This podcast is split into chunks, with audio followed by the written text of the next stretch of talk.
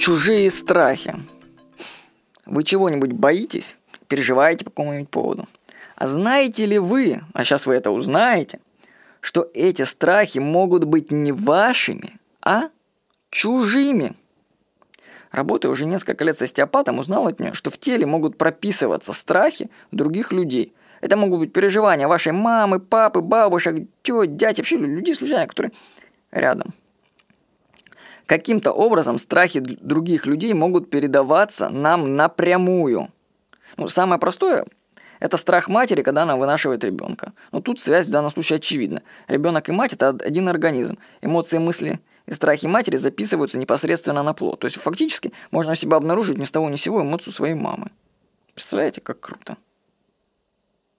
Страх даже можно там обнаружить, который вообще к тебе не имеет никакого отношения к твоей личности. У тебя в жизни такого никогда не было. Так что с близкими людьми существует запись внешних страхов, и она существует. Я на своем опыте это обнаружил и проработал их. Поищите корни своих страхов. Их может быть не быть в вашей личной истории, они могут быть чужими, то есть они могут быть, ну, для начала, скорее всего, они могут быть страхами ваших родителей. Осознайте, чьи страхи вы носите в себе. По скрипту. Если у вас есть дети – то они могут принять ваши страхи на себя. Вот, э, вот и есть своего рода закон кармы. Страхи путешествуют через поколения людей. От родителей к детям и дальше, туда-сюда.